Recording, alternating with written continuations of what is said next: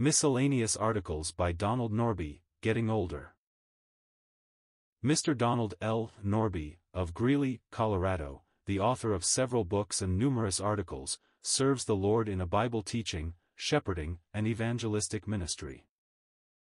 So how do you view the prospect of getting older? Is it seen as a losing proposition or a period of life with real advantages? The World View How does the world view the aging person? And here we shall consider the American viewpoint. Interesting studies have been made by sociologists masquerading as elderly people in their 80s. Usually the elderly are divided into the young old, 55 to 75, and the old old, 75 and older. They soon discovered that an old person did not merit the interest or attention that a younger person would get. At times they had to be quite assertive to get service. They were often ignored and treated almost like non-persons or in a patronizing way. Perhaps some choose to ignore an older person, not wishing to face their own mortality. The elderly, the weak and the dying remind us that we too must die. Our culture is one that glorifies vigorous youth, not old age. The world often communicates several perspectives to the old. First, since your prime is past you have less value as a person. Worth may be linked to good health and productivity. Secondly, since one is retired or able to work less, he is viewed as worthless, cluttering up the scene. A person's work often determines his value in society. We live in a pragmatic world. What good are you if you cannot work? Thirdly, there may even be hidden resentment, carefully guarded to be sure, of the retired person. He has lived his life and had his chance. It would be simpler if he were off the scene. Then his children could enjoy his estate. Besides, social security payments are a burden for the rest of society. While few would brazenly voice such sentiments they may be more common than we like to admit.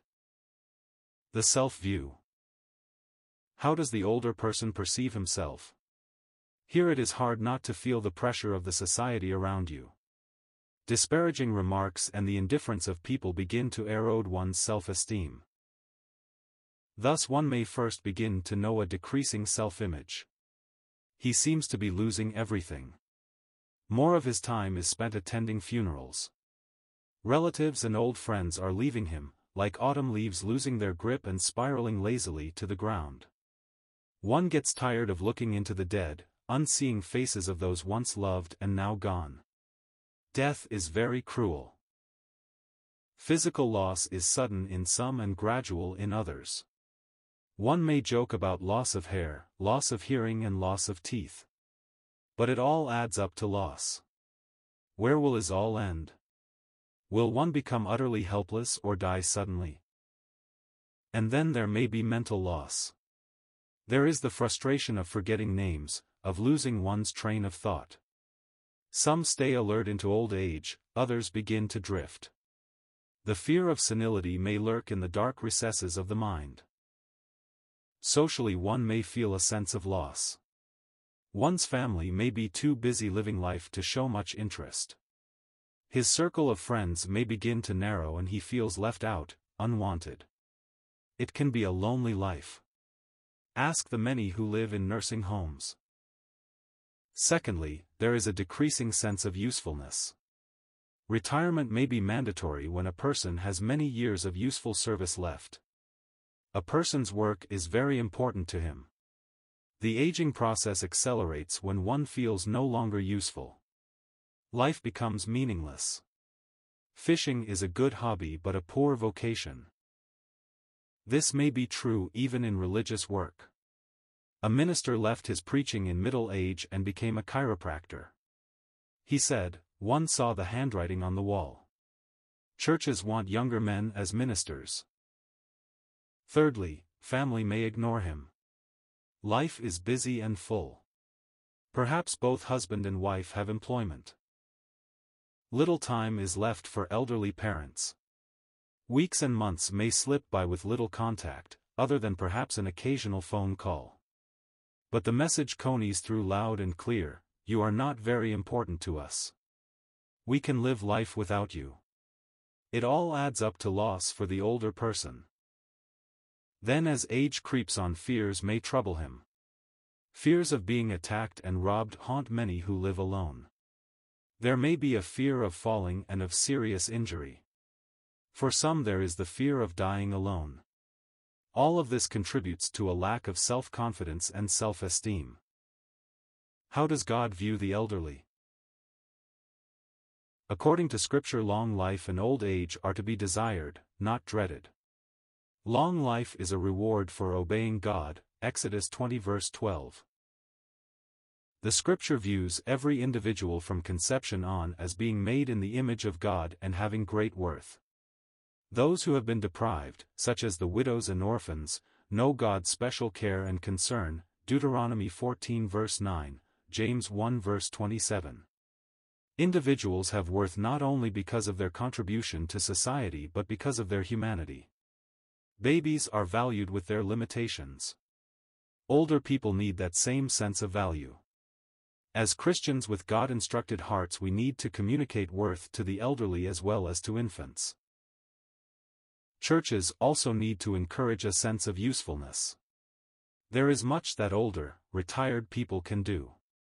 Many have trade skills which can be utilized in foreign missionary work and at home in camp and church building construction and repair. There are charitable works for the poor and infirm, cleaning a house, cooking a meal, mowing a lawn, the list is endless. There is a wealth of spiritual and practical wisdom stored up with age. Old age was to be honored, you shall rise up before the gray-headed and honor the aged. Leviticus 19 verse 32, NASB. Elders were not respected, Lamentations 5 verse 12, was the cry in Jerusalem's day, a sign of moral decadence. Yes, old age was to be respected. A gray head is a crown of glory, Proverbs 16 verse 31. In Israel and in the early churches older men led the people. Hence, they were called elders. The most experienced, the most wise, the most godly were to lead God's people, Acts 14 verse 23, 1 Timothy 3 verses 1 to 7. And the older women were to teach the younger women, Titus 2 verses 3 and 4. Far from being viewed as useless by God, spiritual older men and women are seen as immensely valuable to God's people. Their wisdom, knowledge and experience should lead the churches. It is sad if godly, older men and women remove themselves from the flock where they have labored for years and isolate themselves in retirement communities. There is more to life than playing shuffleboard.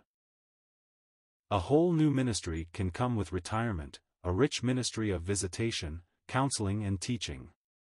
Do not squander the wealth of your experience in personal pleasure. Even when limited physically there may be much that one can do to help the people of God. Churches need to encourage family love and nearness. A tragedy of modern society is the way it fragments families. Older people can be a powerful influence in the lives of their grandchildren. They can teach and reinforce spiritual values. Moses reiterated the law, urging the people to teach it, so that you and your son and your grandson might fear the Lord your God, Deuteronomy 6 verse 2. Spiritual teaching was to pass on from generation to generation. Paul rejoiced at the faith passed on from Timothy's grandmother and mother to himself, 2 Timothy 1 verse 5. In an age which worships youth the churches need to reaffirm the value of age and experience. Rehoboam listened to young men and brought civil war upon his kingdom. Value the wisdom of age. Older people need to be encouraged to utilize their gifts and experience to the full for God. They need to pray for a new vision of usefulness to God and His people. Ask God for the spirit of Caleb, and now behold I am 85 years old today. I am still as strong today as the day Moses sent me. Now then give me this hill country. Joshua 14 verses 10 to 12. Caleb was not ready to retire from serving God. May God give us a thousand Calebs. For the elderly who may have their fears of the future, hear the word of the Lord.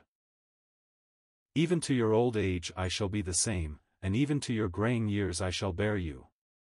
I have done it and I shall carry you, and I shall bear you and I shall deliver you. Isaiah 46 verse 4.